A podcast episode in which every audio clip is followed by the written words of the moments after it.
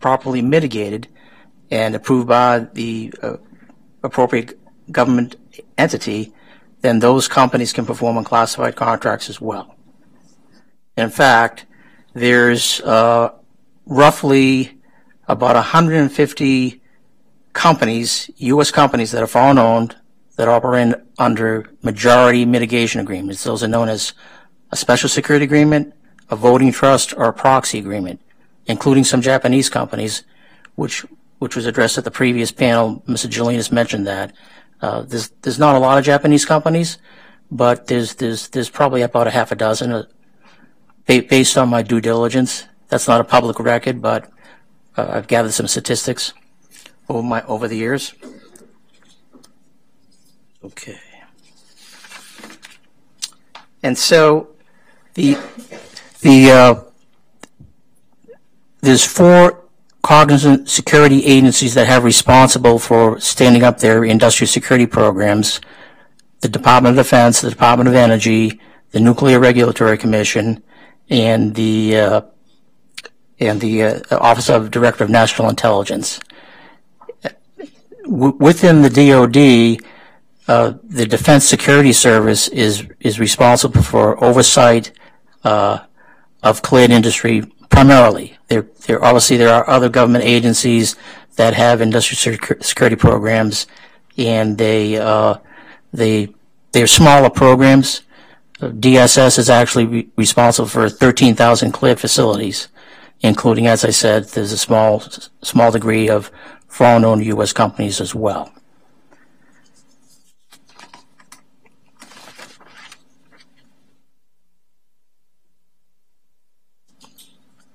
So in addition to DSS sponsoring companies, or, or I should say, reviewing companies that are sponsored for facility clearances and then adjudicating it, and then if everything is meets uh, meets the regulations, they issue clearances.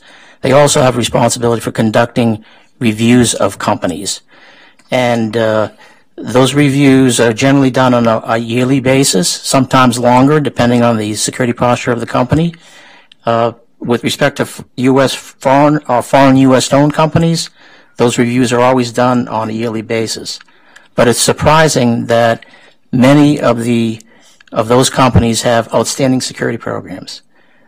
And uh, it, one of the key takeaways is is that in order to maintain your clearance, you have to have a good security program because it can be taken away. Which and there's repercussions, but I'll I'll address those in a in some slides that are coming up. Now, another important uh, development is that the Defense Security Service is moving away from their standard uh, way of conducting a security review. Bef currently, it's based on a body of regulations, the National Industrial Security Program Operating Manual. There's hundreds and hundreds of regulations that apply, and, is, and, and that's what the review is based on. However, DSS wants to move away from that method and start conducting reviews on uh, the, th- the threat to the specific company's technologies. And DSS wants to work with the companies to uh, identify the threat and then also identify what the vulnerabilities are and then come up with some countermeasures as well. So the program has just started and it's uh, there's been a couple pilot programs conducted and they actually those pilot programs were conducted uh, uh, at a number of companies that operate under special security agreements and proxy agreements. But it's it, again, it's a, it's a, it's just starting off, and it, it's going to take a, a, little time for that new uh, methodology to be uh, adopted by DSS and, and, obviously embraced by uh, cleared industry as well.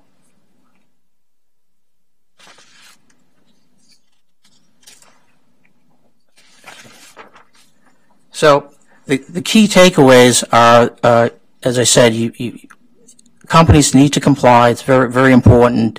If they don't comply, then there's, there's repercussions, and there's serious repercussions. Number one, a facility clearance could be invalidated. So if your clearance is invalidated, that means you can no longer perform uh, on classified contracts unless the government contracting agency okays it. You also can no longer bid on potential classified contracts.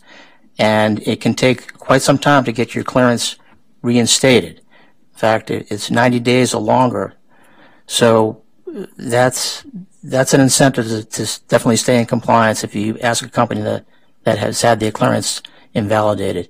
And of course, then there's the most the most serious uh, repercussion would be that the clearance uh, is administratively terminated, which means then the, the company is uh, out of the classified market. They can no longer perform on classified contracts, and obviously that's a black mark on their record, and it would probably take them quite some time to obtain a facility security clearance in the future. They have to do some uh, serious adjustments to, to get back into the into the program. So I, I, with that, I think that it's very important for the, the Japanese industry to to move forward to uh, uh, establishing an industrial security program within their country, and obviously that it's going to take some time because uh, if you look at the U.S. program, it started in 1951, and it evolved over the years into a very robust program.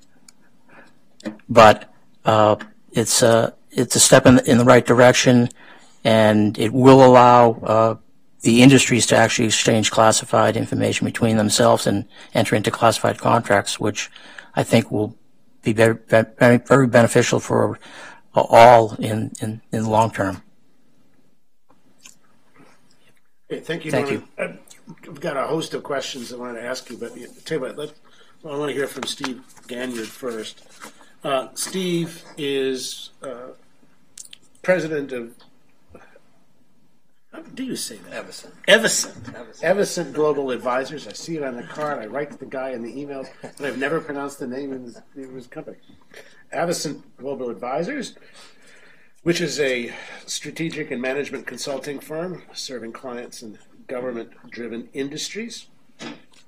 Uh, he's worked in a number of areas uh, besides the defense area, including uh, unconventional oil and gas, uh, he's co-founder of the China Beige Book, mm-hmm. which a lot of us know and use. Thank him for that. Uh, uh, he's also previously served as chief of staff to the counselor for the Secretary of State, and uh, in Marine Corps he served as the military assistant to the Deputy Secretary of Defense, as well as in the Joint Chiefs of Staff. And as a fighter pilot, Mr. Ganyard received two decorations for combat valor. I guess you're not going to tell us which conflict that was. World War II. World War II, yeah. Damn, I was hoping it was. I thought you were going to hold out for World War One. You and Eddie Rickenbacker going up against the going up against That the. was John Glenn's days. Uh, graduate of Northwestern University and Johns Hopkins School of Advanced International Studies. He's published articles and opinion pieces in New York Times and elsewhere, and professional journals. I turned that on, did I? Um, he's also a member of the Bretton Woods Committee and also serves as consultant to the Institute of Defense Analyses. Steve.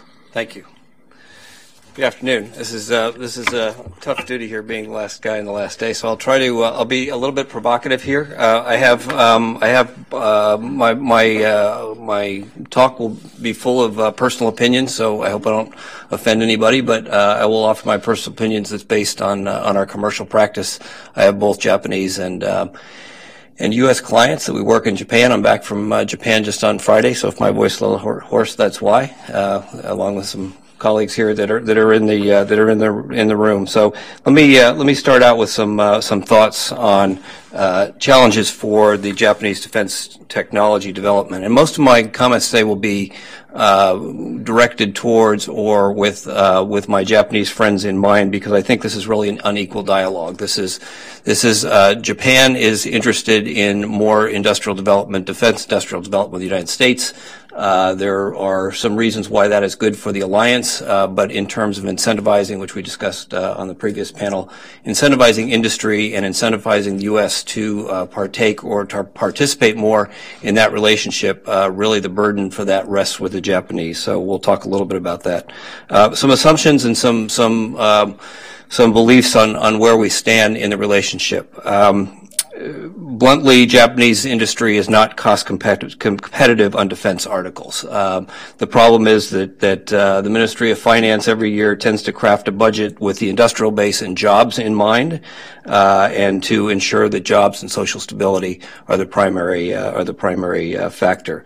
Uh, so there's never been any competitive discipline to Japanese industry in the way that there have been in many other countries, which means that all of the all of the uh, forcing functions of profit and loss and efficiency uh, have been uh, have been uh, uh, not sacrificed, but have been put aside for uh, for development and maintenance of the Japanese defense industrial base, such as it is.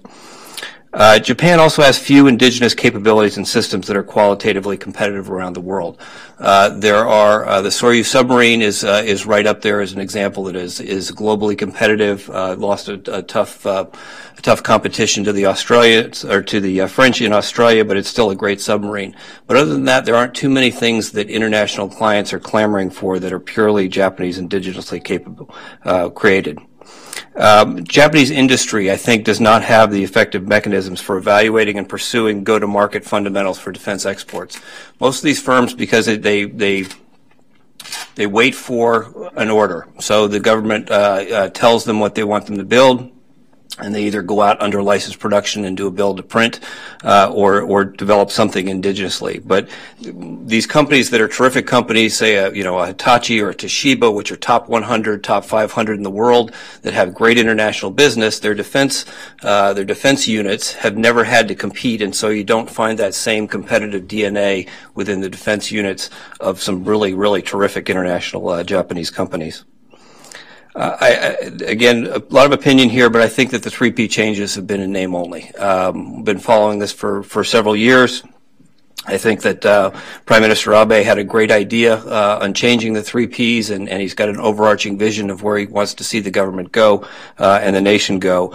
But uh, I still find that with my Japanese clients and with my U.S. clients that there's a bureaucratic Gordian knot uh, trying to get through defense exports. Uh, there's been a lot of push from our friends at METI to uh, to create dual-use technologies, which would make the uh, clearance process easier.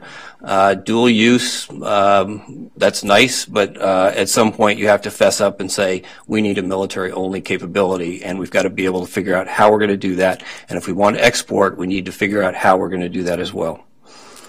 Um, I think that industry lacks an export or co-developed incentives outside of government Japan initiatives. So industry itself, if I'm if I'm the head of say MHI or MC and I'm I'm the CEO and I have a million yen to spend on some new investment, why would I spend that on something in the defense sector where I know that the government's going to limit me to say four to six percent profit margin above and beyond my costs? When I could go somewhere else and, and do something internationally and I can look at 10, 20, 30% margin. So there's a lack of incentive for, for the uh, Japanese industry as itself, and there's also a risk that the Japanese government has yet to take on to help its industry, I think. Uh, most of the indigenous defense programs are, dr- are driven by industrial base management, by threat driven. So if you look at uh, aircraft such as the P-1, it's a totally indigenous airplane um, which means that it's very, very expensive. It's essentially a handmade airplane with expensive Japanese components. Now, that's fine if Japan wants to go out and, and develop an airplane, uh, but they're going to they're going to be able to build one for three if they were going to build buy P8s off the line from from Boeing. Uh, if they want to buy uh, Apache helicopters and they want to pay to have them reassembled in Japan, it's going to cost them two or three times what it would cost to buy it off the line. So this idea of creating jobs of industrial-based production uh, means that you get lesser quality goods uh, that are not in demand. The C2 and the P1 are going to have a very difficult time being sold anywhere outside Japan. Prime Minister Abe has taken on the role of defense market BD, uh, and he is he is the best business development person in Japan right now. We saw that he took a personal interest uh, with Prime Minister Abbott in Australia, and he uh, personally tried to push the Soryu through, uh, unfortunately unsuccessfully when Mr. Abbott lost his job, uh, but he did a great effort with the uh, trying to move Soryu into Australia. You've seen that he's also taken the personal initiative with inside uh, India and trying to move the US-2, even though there's no Indian requirement for the US-2. Uh, they've come, come a long way, and they may yet actually sell US-2.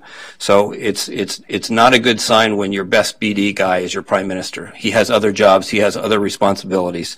Uh, it's time for, for Japanese industry to take up the mantle. On the cyber side, we see uh, balkanized authorities for cybersecurity. Uh, it, this this is um, again this this exists in any bureaucracy. It exists in any government, uh, and the Japanese uh, Japanese industry and Japanese government have not had the shocks to the system. I'd say that the U.S. government has had that has forced the U.S. government into breaking down those those stovepipes and beginning to do cross departmental, cross agency sorts of cybersecurity requirements. There's also a lack of, of, funding for, for government Japan cybersecurity. There was a cyber cyber defense command. They threw 100 people at it, but in terms of general cyber uh, development on the defense side, uh, it's woefully underfunded. Uh, on the on the, I want to give one example on the Olympics. I talked to the head of the uh, the previous head of the Japanese 2020 Olympics in Tokyo, and um, I said, uh, "So you have responsibility for cybersecurity?" And he said, "I sure do." Uh, and I said, uh, "Do you have any money for that?" He goes, "I don't." I said, "Do you have any authority to force that?" He said, "I don't." Um, we had uh, some folks that were sponsored by um, I won't say who, but a large government uh, uh, entity within Japan to look at transportation cybersecurity. And so, because my firm does a lot of cyber practice, they came to us and talked to us about what we thought in terms of cybersecurity for transportation. And uh, we had a great discussion, and we said, um, so what's your timeline? And they said, well, we're under contract, and so that contract, uh, we have to work up until that contract ends. And I said, well, when does that end? They said, three months prior to the Olympics. So I said, you're going to just do a two-year study, and three months prior to the Olympics, you're going to drop on your on your sponsors. Here are all the things that we need to fix. So it's that sense of urgency. It's the idea that that this truly is an, a, a, national threat that needs to be taken just as seriously as a threat to the senkakus. Uh, is something on the cyber side that uh, I, I, don't think Japan's come to grips with yet. Um, I, to, to, Norm's point, I think he was he was uh, making a good point here. There, there's no NISPOM in Japan. Uh, I will I will submit that I think that's the biggest detriment right now to U.S.-Japan defense relations is the lack of a NISPOM. Uh, there's a low U.S. government and industry confidence in Japan's in, uh, ability uh, on the industrial side to protect intellectual property. Uh, only now, as, as, Japan, as some very highly classified programs like the F-35 begin to make their way into the Japanese um, uh, hopper, uh, they're just now coming to grips with uh, both cyber and industrial protocols but these are still limited to programs with U.S. involvement. So F-35, SM-3 Block 2A development, places where you have to get security clearances to work on this on this kind of uh, uh, U.S. equipment. So right now it's a very painful process where it's on a by name basis having to clear people into a program. This is this is no way to run a railroad, and we've got to fix this if we want to improve the U.S.-Japan defense industrial relationship. Um, I think there's also a problem on the cyber side with an inability to address liability. Uh, and this idea of an inability to address the legal liabilities of cybersecurity and cyber protection is really holding back Japanese readiness, not just military readiness, but readiness for uh, intelligence sharing, uh, and for disaster response. And in a place like Japan, which is, is in many ways a disaster supermarket, uh, fixing those kinds of things uh, are important to the, uh, to the people of Japan.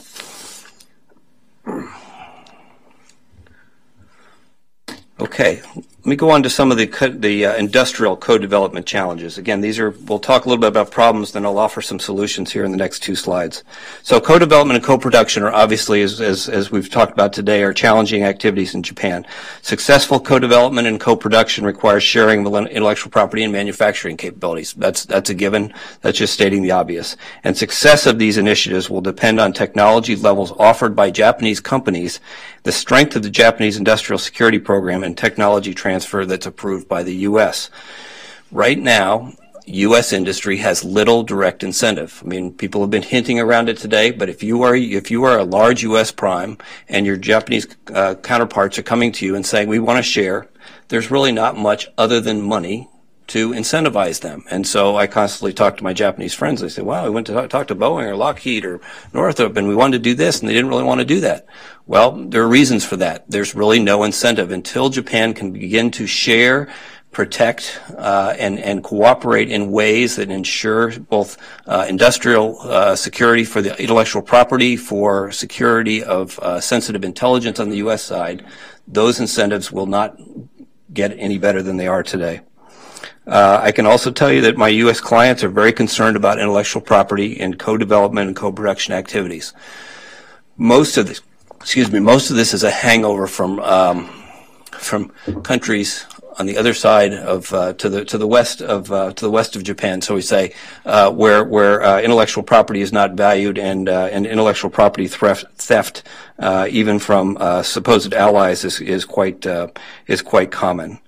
Uh, third-party transfers, anti-tampering, and end-use monitoring need particular attention. These are, in many ways, these are issues that the Japanese government is just now coming to grips with. So I'm not being critical here because this is a whole new world, and there's so much that Jap- Japan has to catch up to so quickly. So these are these are challenges. They're out there, uh, and there's a role for the U.S. government to play. Third-party transfers, especially for ITAR and CCL items, uh, will be challenging in a co-development and co-production environment. Uh, internal Japanese bureaucracy disagreements on end-use monitoring leads continue to be problematic. The disconnects between the MFA, between METI, between the MOD, uh, and between anybody else that has a say in something that gets shipped overseas or has a relationship overseas continue to uh, lack a coordination, an internal coordination mechanism. Now, I know the NSS, I visited the NSS last week, and, and I, I know that they know that there are some shortcomings here, uh, but there's got to be a, a, a more of a, of a set process here so the Japanese industry doesn't get stymied at the first turn. Um, uh, Japanese anti-tamper, we had a chance to talk to our friends from METI about uh, six months ago, and this is something obviously that's just now becoming important to Japan, or as important to Japan as it is the United States, and that is making sure that you know where your technology goes when it goes to a third party, what happens to it, who's using it for what purposes, and making sure that it doesn't go anywhere that you don't want it to go, and if it does, that you're able to make sure that it's somehow voided and, and won't be uh, won't be used in pernicious ways or ways that are contrary to your own national interests. Um, my my U.S. colleagues tell me that uh, that oftentimes their Japanese partners want technology released on co-development and co-production items before they know what they actually want to do. So it's give us your stuff and then we'll talk about what we want to do. So probably not the right approach, uh, but it's a challenge for the U.S. or for Japanese industry in meeting the technology security and licensing requirements. There are also stovepipe impediments to information sharing in both the government and the private sector in both the U.S. and Japan. Uh, a friend of mine who was in a recent conference in Japan, especially on the cybersecurity side, said they came away from that conference saying this is the single biggest problem is the stovepiping and the, inf- the impediments to information sharing between U.S. industry, U.S. government, Japanese industry, and Japanese government. Um, I, this is a bit off topic, but it's something that always needs to be in the back of people's minds, and that is in, that license production is pernicious to any aspiration to create a competitive, globally competitive uh, defense industrial base. License production is is Stalin would approve. It is not capitalist. It does not inject capitalist discipline into the into the uh, into the defense base. And until that discipline and that competitive spirit comes into the Japanese defense base, uh, it'll be very tough to make globally competitive products. Excuse me.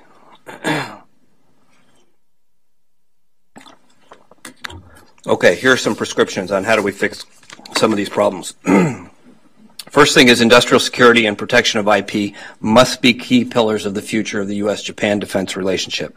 This includes both Japanese government, Japanese industry, and academia. Uh, for those of you um, who are more expert in things Japan than I, um, I'm told that in academia there's still quite a, a, uh, a strain of pacifism that uh, is resistant to, um, shall we say, the, the same sorts of research and development activities that many U.S. institutions would undertake. And so, uh, in some ways, the uh, Japanese industry is losing out on the academic and the research-based kinds of capabilities that the U.S. has.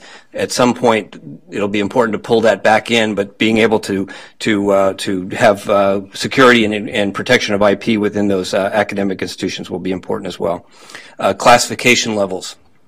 Uh, Japan obviously needs the ability to do classification and do personnel clearance. Uh, right now, as I said, it's being done, uh, my understanding on the F-35 program on a, on a person by person, case by case basis. And so there's got to be something put in place, uh, something like what the U.S. or any of, uh, of the Five Eyes countries have in terms of security clearance and personnel reliability uh, maintenance. Um, aggressive cybersecurity and cyber training uh, is is just a given. Uh, a defense uh, is the uh, in this case is, is the best uh, offense, and uh, there are industry concerns. I think in the U.S. the government of Japan does not take cyber training seriously enough to protect proprietary information or statistics, and and I think what I'm what we need here is a NISPOM with Japanese characteristics, and I'll talk a little bit here what that what that might look like and who should help. I think the government of Japan must be encouraged to take a, a full advantage of the three P's relaxation. It's um, it's only been around for a year and a half, two years now, and so it's it's quite understandable that there would be problems uh, in getting it off the ground uh, again. So so my my my criticisms here are very mild because I understand how difficult this is. In some ways, Japanese industry is hesitant to embrace the freedoms that it's been granted, uh, and that goes back to talking about incentivization. They aren't incentivized to do it at four percent 4%-6% profit margins and the inability to export. I call it the virtuous circle. When you begin to export defense articles into various markets, you're going to look at somewhere between 2 and 10x profit margins of what you would be making with, with your sovereign government. So the only way to begin to develop globally competitive defense articles is to plow those profits back into your IRAD, into your internal R&D cycle, and begin to develop the next best thing. Now, the good part is that that next best thing also goes to the defense of Japan, but it also allows you to stay globally competitive. You look at some of the countries around the world, such as Israel, you look at uh, Singapore, uh, you look at uh, Norway, Sweden. These are all countries that have used exports to generate their own capabilities and to, to create a very robust and globally competitive defense capability. Um, Japanese industry still relies heavily on the uh, government of Japan to advocate for its industry. Until there's true business development and there's true uh, desire by various Japanese companies to, to branch out into the um, into the uh, wild world of, of competitive uh, defense sales, that's not going to change. Uh, I actually had a, um, a Japanese company I was talking to. They said, "Yeah, we want to come to the U.S. and we want to sell into this market, but we don't want any competitors." And, and I thought they were kidding. I looked at them and I went, I went, huh. And then I went, oh, you're not laughing. And they, uh, so, okay, um, sorry, it doesn't work that way. Um, so because of this and because of the challenges that Japan industry has, I think that initially that the government of Japan and the government of the U.S. need to take the lead on industry to industry collaboration. We're seeing that, but they also need to do things like they need to share risk.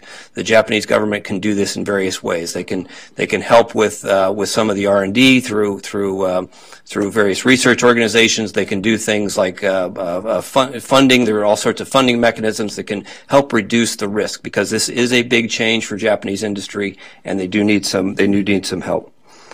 Um, the government of Japan, I think, must reconcile the Japanese foreign policy objectives with third-party transfer and end-use monitoring requirements. Um, I will give you a true example, and I won't tell you the um, Japanese uh, bureaucracy that I talked to at a Japanese uh, a Japanese client that was asked to uh, uh, to uh, approach uh, a Middle East country um, and uh, and to see if they could uh, sell into that Middle East country. So we went and we talked to this Japanese bureaucracy, and they said good to go.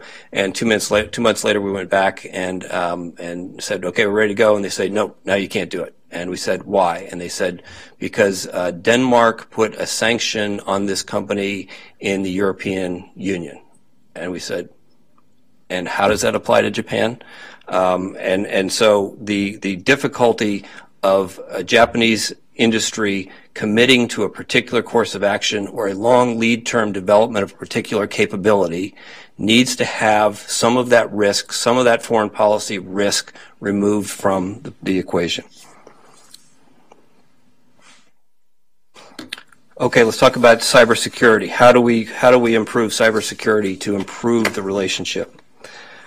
I will say, personal opinion, the single biggest impediment to the future of U.S.-Japan security relationship is Japan's lack of an overarching industrial and cybersecurity protocols.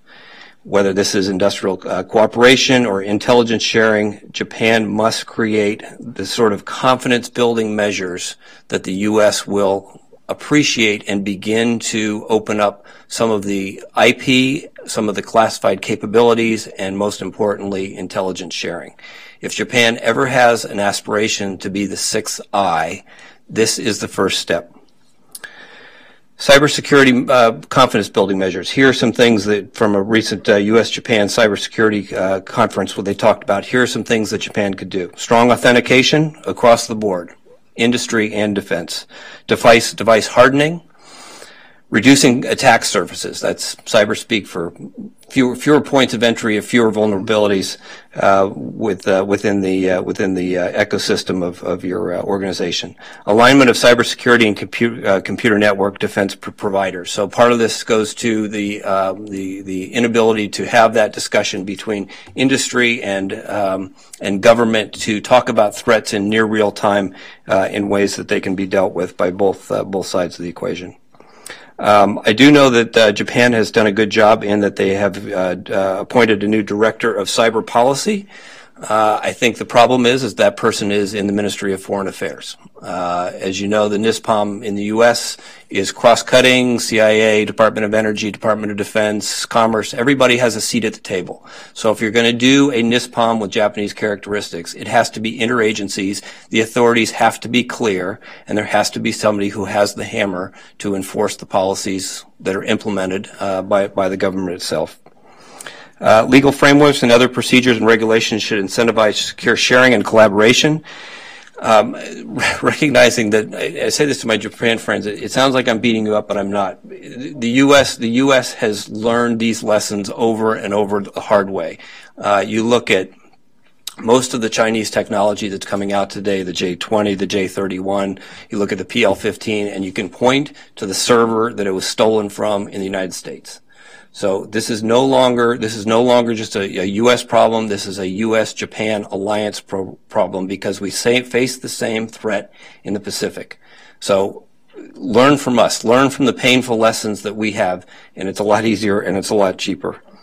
Uh, operational technology and weapon systems, uh, mission systems, platforms, and IT have interactive vulnerabilities that must be addressed together, focusing on mission assurance. I think Jim Armington talked about this earlier, this idea of the Internet of Things. Well, Internet of Things ought to scare the heck out of you because so much of it is cyber insecure.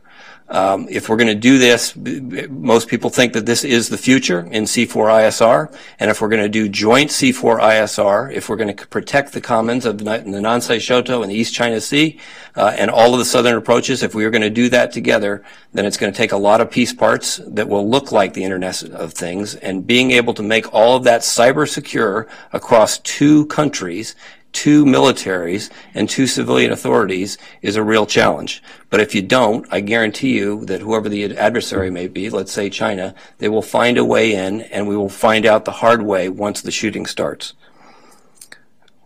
Um, it, it's a platitude, I know, but both governments need to share information more quickly and do it. It's just, it's there. We just need to do it hardened government and industry workforce. It's not just the cyber specialists. It's the first and last line is is defense, and it's the weakest link. Everybody down. It's not all your sysadmins. It's not your Edward Snowdens. It's the people. It's your secretaries. It's your low-level workers. It's everybody up to the president of companies, and it requires a cultural change. It's requiring now a cultural change in U.S. defense industry. We're quite a ways along. It's going to require that same sort of cultural change and the leadership that's concomitant with that change in Japan as well.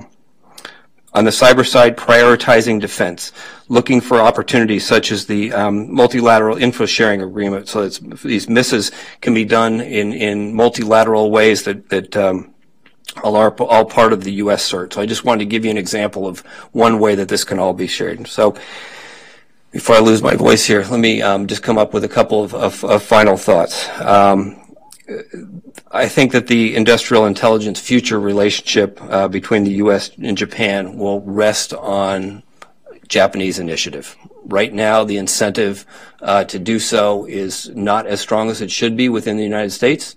And this is Japan's future. Uh, it's yes, it's the U.S.-Japan alliance, but uh, the incentives need to be created, and the effort needs to become uh, needs to come from Japan first both U.S. and Japan industry has to be incentivized by their governments with shared risk and joint programs. They're just going to. It's we're, we're getting out of we're getting going to get Japanese industry out of this out of this managed economy and into the competitive, uh, globally competitive defense market. We need to help them along and do some things that will incentivize their CEOs to spend that next yen on something that would be in the defense of Japan and not in some gold mine in Mongolia. Um, and finally, uh, I think that a Japanese NISPOM is the best first step. Uh, there's roles here. I've heard from my Japanese friends that they get, you know, DISA comes in over here, and AT&L comes over here, and OSD policy comes in over here, and they don't get a coherent, tell us what you should do. We're getting all these different, it's complex, it's difficult. I think that U.S. industry sees the opportunity of a very technologically sophisticated uh, uh, society in Japan it's probably going to be our most important ally going forward in the Pacific. Uh, I think that that industry has a role here, has an incentive if they look beyond the uh, look beyond the next quarter in terms of profit to uh, to begin to help Japanese industry put those those those uh, foundational blocks in place that will allow Japan to be a better partner, to be a trusted uh, uh, partner, and to be able to share at the highest levels of classification and industry. Thank you very much.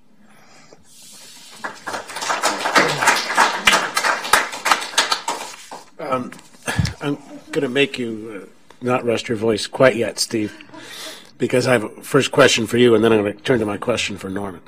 Um, no one is going to accuse you of having looked at the uh, the future of U.S. Japan defense technology cooperation through rose-colored glasses, um, and perhaps given the kind of sort of optimistic discussions that we've been having this morning and this afternoon, uh, and the assumptions that some of those optimism rests on, some might say that parts of your talk represent a kind of dash of cold water on some of. Tough, tough love. Tough love. I like that. Um, but here's my question for you to think about, and that is, you've got on the one hand you've got a let's say a corporate culture in Japanese defense industry, which is which is uh, highly anti-competitive because of the nature in which that industry has been built over the decades. On the other hand, you also have a defense uh, in- industry which is leaks like a sieve. It has all kinds of industrial security problems, from cyber all the way through to intellectual property and transfer of technology issues, et cetera.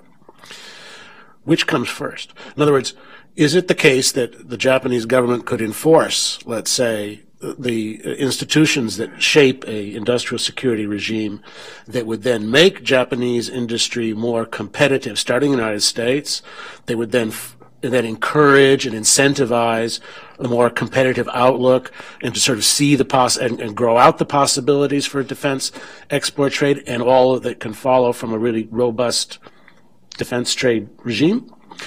Or is it the case that what you really need to do is a shakeup at the top to bring in people who are maybe executives brought in from the commercial divisions of some of these companies like Toshiba, Hitachi, and Toy- or people from Toyota.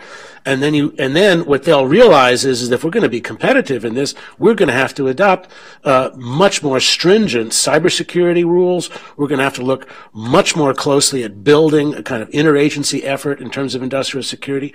Which one, which direction would pay off the most in the future? Yeah, that's quite uh, that's um, that's a difficult question. Um, I think uh, the bad news is that the Chinese are belligerent and the Chinese are threatening world peace uh, around the world. But that's also the good news too. Um, I was at uh, PACOM uh, last week, uh, and then a couple had a couple days in, in Tokyo talking about integrated air and missile defense. the Chinese threat will continue to grow. It's not going to go away.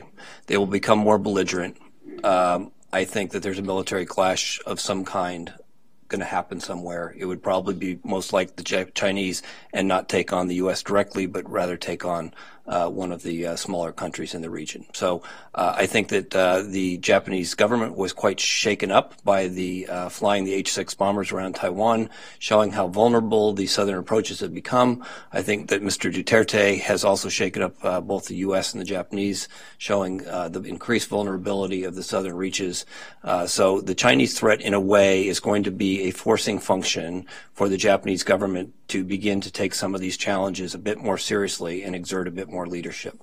Um, uh, again, I, I, am I am a friend of Japan, and, and, when I do say these things, I say them tough love. And so, uh, when I'm over there, when I'm talking to to, to Japanese uh, industry and Japanese government, uh, I think they are becoming coming to the realization that there needs to be somebody who will step up and exert the leadership uh, within the uh, within the government. Now, whether that comes from the NSS, whether it comes from some sort of a uh, of a legislative uh, Goldwater Nichols, uh, their joint staff is still just now getting the say it should with a prime minister. Uh, the ability for the joint staff or for the NSS to actually direct kinds of capabilities that are truly joint and in the best interest. so I, I, I don't I don't think something um, it's it's not Japanese to come in and fire a bunch of people or bring in a bunch of movers and shakers. So I, I am not to I'm not going to um, uh, butt heads with with the cultural um, uh, proclivities, but I do think that there's an opportunity here uh, as the Chinese threat grows for the Japanese government, and this is everybody. This is this is MFA, this Ministry of Finance. It's our friends at MEDI, our friends at METI, and our friends at MOD and at ATLA. I would suggest that there's still no defense industrial policy. What is the defense industrial policy of Japan? Just begin to put it out there and help industry think about that. What is it? Is it nanotechnology? Is it AI? Is it machine learning? Is it is it cyber? What is it? What is it that Japan wants to see its industries develop? And then begin to focus on that, to come in and to be able to say, okay, if you work on this, we'll subsidize it this way, or we'll, we'll go to the United States. I mean, I know that, that uh, Kuroi-san is over here quite often to talk to Bob Work about where can Japan play into that third offset policy. Everybody's excited about third offset policy, but finding a wet place and a way to plug in is going to require real leadership on the Japanese side because these are places that Japanese industry is not you know, it's not going to be the first place or it's not the first phone call that, that a Lockheed or a Boeing is going to make saying, hey, who's our, going to be our best partner on this? So, so there's lots that, there's a big role the Japanese government can play and it's going to be much more subtle. It doesn't mean throwing a supplemental of, of two or three billion dollars, uh, at, at, uh, at IAMD. It's going to be leadership. It's going to be institutional changes and it's going to be cultural changes. I tell you what, I'm going to throw it to, throw questions to the audience from here to the gentleman in the there. Uh, my name is Sam Miranda. I don't have an affiliation. I'm retired from the NRC, and um, I have a cup. I have a first. I have a little anecdote concerning inter- intellectual property. Then I have a question. Um, I used to work for Westinghouse, and I was a project engineer for a, a joint development program with Mitsubishi to develop an advanced uh, reactor for Japanese utilities.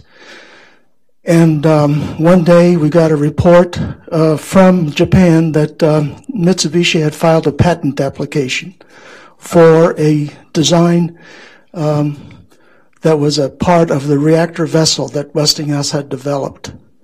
And uh, one of my responsibilities was to track that down, and I, I managed to get a hand-drawn sketch from one of the technology transfer meetings and sent that off to Japan and got that application withdrawn. Uh, but the question I have is, um, as as a longtime uh, engineer in, in the nuclear power industry, uh, I was doing analyses of uh, accidents and accident responses in nuclear plants. And there we had a very well defined uh, concept of risk, um, which was basically the probability of an accident times its consequences. And you talked about, Mr. Pashoian, you talked about uh, risk based uh, analysis and mitigation. And, and these, these, the same terms are used at the NRC. Um, but I would like to know how that translates to security and how it translates to vulnerabilities. Is there some kind of a database of vulnerabilities and the probabilities of these vulnerabilities existing and the consequences? And do you draw on that and to, um, to do these uh, risk-based analyses? Sure. Well, the Defense Security Service actually has a, a, a counterintelligence arm, and uh, they've been in business since uh, started in 1993. They had some detailees from the various uh, military departments, and then it morphed into a fairly uh, robust CI uh, capability. So they, they, they have individuals uh, on staff that have the capabilities to identify. the first the first step, of course, is to take a look at the company's technologies. What are their crown jewels? And then, based on that, that discussion, then the Defense Security Service then will evaluate the, what the threats would be, what the vulnerabilities are, and actually develop some counter, countermeasures as well, but based on their connections through the CI community as well. That reminds me, the question I was going to ask you, Norman, just to pull back for a second much of our discussion here about industrial security is focused on cyber and cybersecurity, but that's by no means the entire package, is it? When you're thinking about industrial security for defense firms That's, and that- situations. that's correct, Arthur. The- There are many categories or subcategories within industrial security. There's personnel security clearances, there's, uh, there's physical protection of, of, of classified information, there's destruction of classified information, uh, reproduction of classified information, processing of classified information on, on computer systems. Uh, there's a whole gamut of, of, uh, of, of, of subcategories and, and many, many regulations that have to be followed.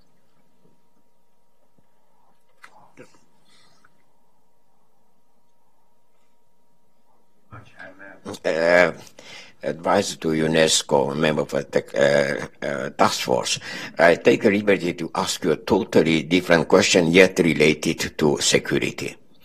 Um, the, uh, the last six months, very obvious need to rebuild communities where cultural heritage and natural heritage has been destroyed, Syria and all over the world At the same time in developed countries like United States, 5.5 million youths from 16 to 24 years old out of school, out of job, and had been declared a national security issue. In Japan, uh, what is called hikikomori effect, 1.5 million, the same second generation is already there. My question is the following. Beyond technologies, and I'm convinced it can be done, but would Japan and United States join forces and engage in restoring, rebuilding communities from Syria to Africa, uh, in, including in, in, in USA and Japan as such. There, there, are many technologies. I evaluated those technologies. America has a lot of knowledge, a lot of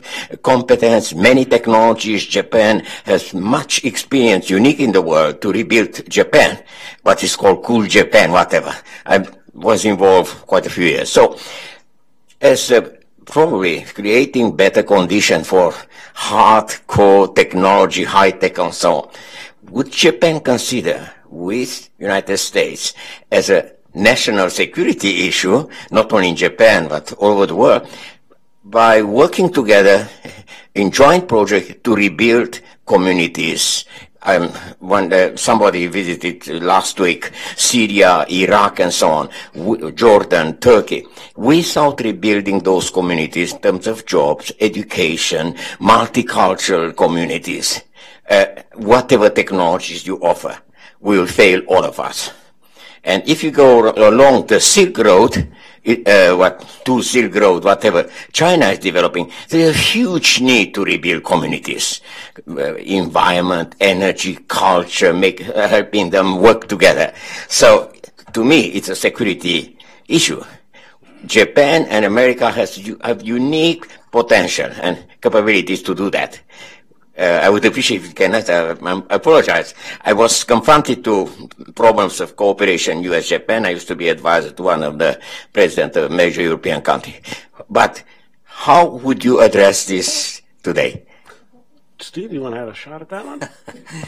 It's a little bit off topic, but um, I, I, I would I, I would I would tell you that uh, Japan spends a lot of money on trying to uh, rebuild uh, communities around the world. Japan uh, is not uh, as appreciated as it should be for the humanitarian efforts uh, that it makes around the world. And uh, that's unfortunate because they are one of the largest donors uh, in the world uh, to uh, things like humanitarian relief and disaster response and in in preserving cultures around the world. And and um, I think some of this is. Um, um, I won't get terribly political about it, but let's just say that I don't think Japan is properly appreciated for the role it plays around the world in that sense. Right. I think also one of the points that you touch on with your question, and, and you're comparing this to the One Belt, One Road strategy that China has undertaken, is that China does think about the its humanitarian missions in strategic terms. Yes. Yes. As well as in humani- quote humanitarian terms, uh, or in terms of you know uh, burnishing its public image around the world, right. uh, and I think there there could be an opportunity from that standpoint, in which Japan's defense export business can ride piggyback on a infrastructure export industrial strategy in which the two connect together because part of rebuilding communities obviously is not just physical infrastructure but also making them secure against hostile neighbors or internal threats and a range of other kinds of things as well. I think uh, Prime Minister Abe has has uh, made uh, great efforts recently to do this in Africa. So part of this is chasing China into Africa, but I also think that there's there's um, there, there's a uh, there's a there's a ameliorism and a and a quality of, of spirit of wanting to help that Japan uh, doesn't isn't isn't uh, well recognized. And which could also work in this country too, by the way, for in terms of infrastructure projects. Question? Uh, Steve, I, I want to thank you for what you, the statement that you made. Uh, it, I don't hear that very often enough. Being here in this country, they, they are trying to be nice to Japanese, but I think well, I am. I am too. I promise you. So yeah, yeah. But the the real friendship is the one where you can criticize each other, yeah. trying to get it better. Yes. That's a real sign of a real friendship. But the things you said, probably you you won't be able to understand Japan unless you live there for a few years. Right. Because it has a lot to do with the DNA and then, you know, you, you're gonna get that thing going. Yes. Uh, in my opinion, uh, I'm a Japan native U.S. citizen since 1986. Mm-hmm. Uh, I've been here about 40, 45 years. uh, what I'm trying to say is, uh, um, in my opinion, Japan has made a great leap. Mm-hmm. Uh, 70 years ago, 71 years ago, they went flat on their face, mm-hmm. as you know. Uh, since then, they have made a remarkable achievements that I respect, mm-hmm. and I'm proud of that. Mm-hmm. But I have right to criticize Japan because Japan is my mother country. so, but anyway, uh, Japanese are not innovators for reasons. Uh, they are good at within that system, mm-hmm. living under that system. They're good, but if you are a nail sticking up in the air, that's not Japanese people. Right. They're they're obedient. Right. They're uh, so you cannot be uh, expect uh, Donald Trump like people there in Japan. That, that's my point. Yes. So, but anyway. I, I, hope, I, hope I, I just wanted to say thank you for, for that. Okay, we've wow. got time for one more question to the back. FNUC with the United States of Africa 2017 project, and I usually would not make any comment, but since Africa was mentioned about the Japanese incursion into Africa now, we want to suggest this.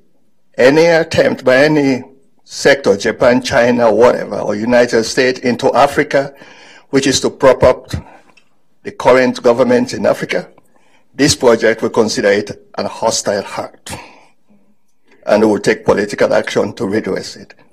So in other words, Japanese coming to Africa should come with a different mindset than what has been going on the last 60 years. Well, here we've wound up with another stricture with regard to global policy, both Mr. Japan Mugabe enjoyed his uh, visit to Tokyo recently, so He did. He did. That's true. Well, thank you very much. I want to thank our, our, our, our final panelists one more time for a really fascinating and in some ways bracing uh, conversation and discussion. totally.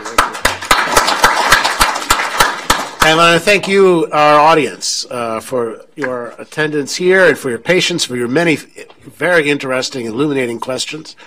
Uh, I also do want to take uh, last few minutes to thank uh, two of our sponsors, Smith Richardson Foundation, as well as uh, White and Case, uh, for their generous support for making this conference possible.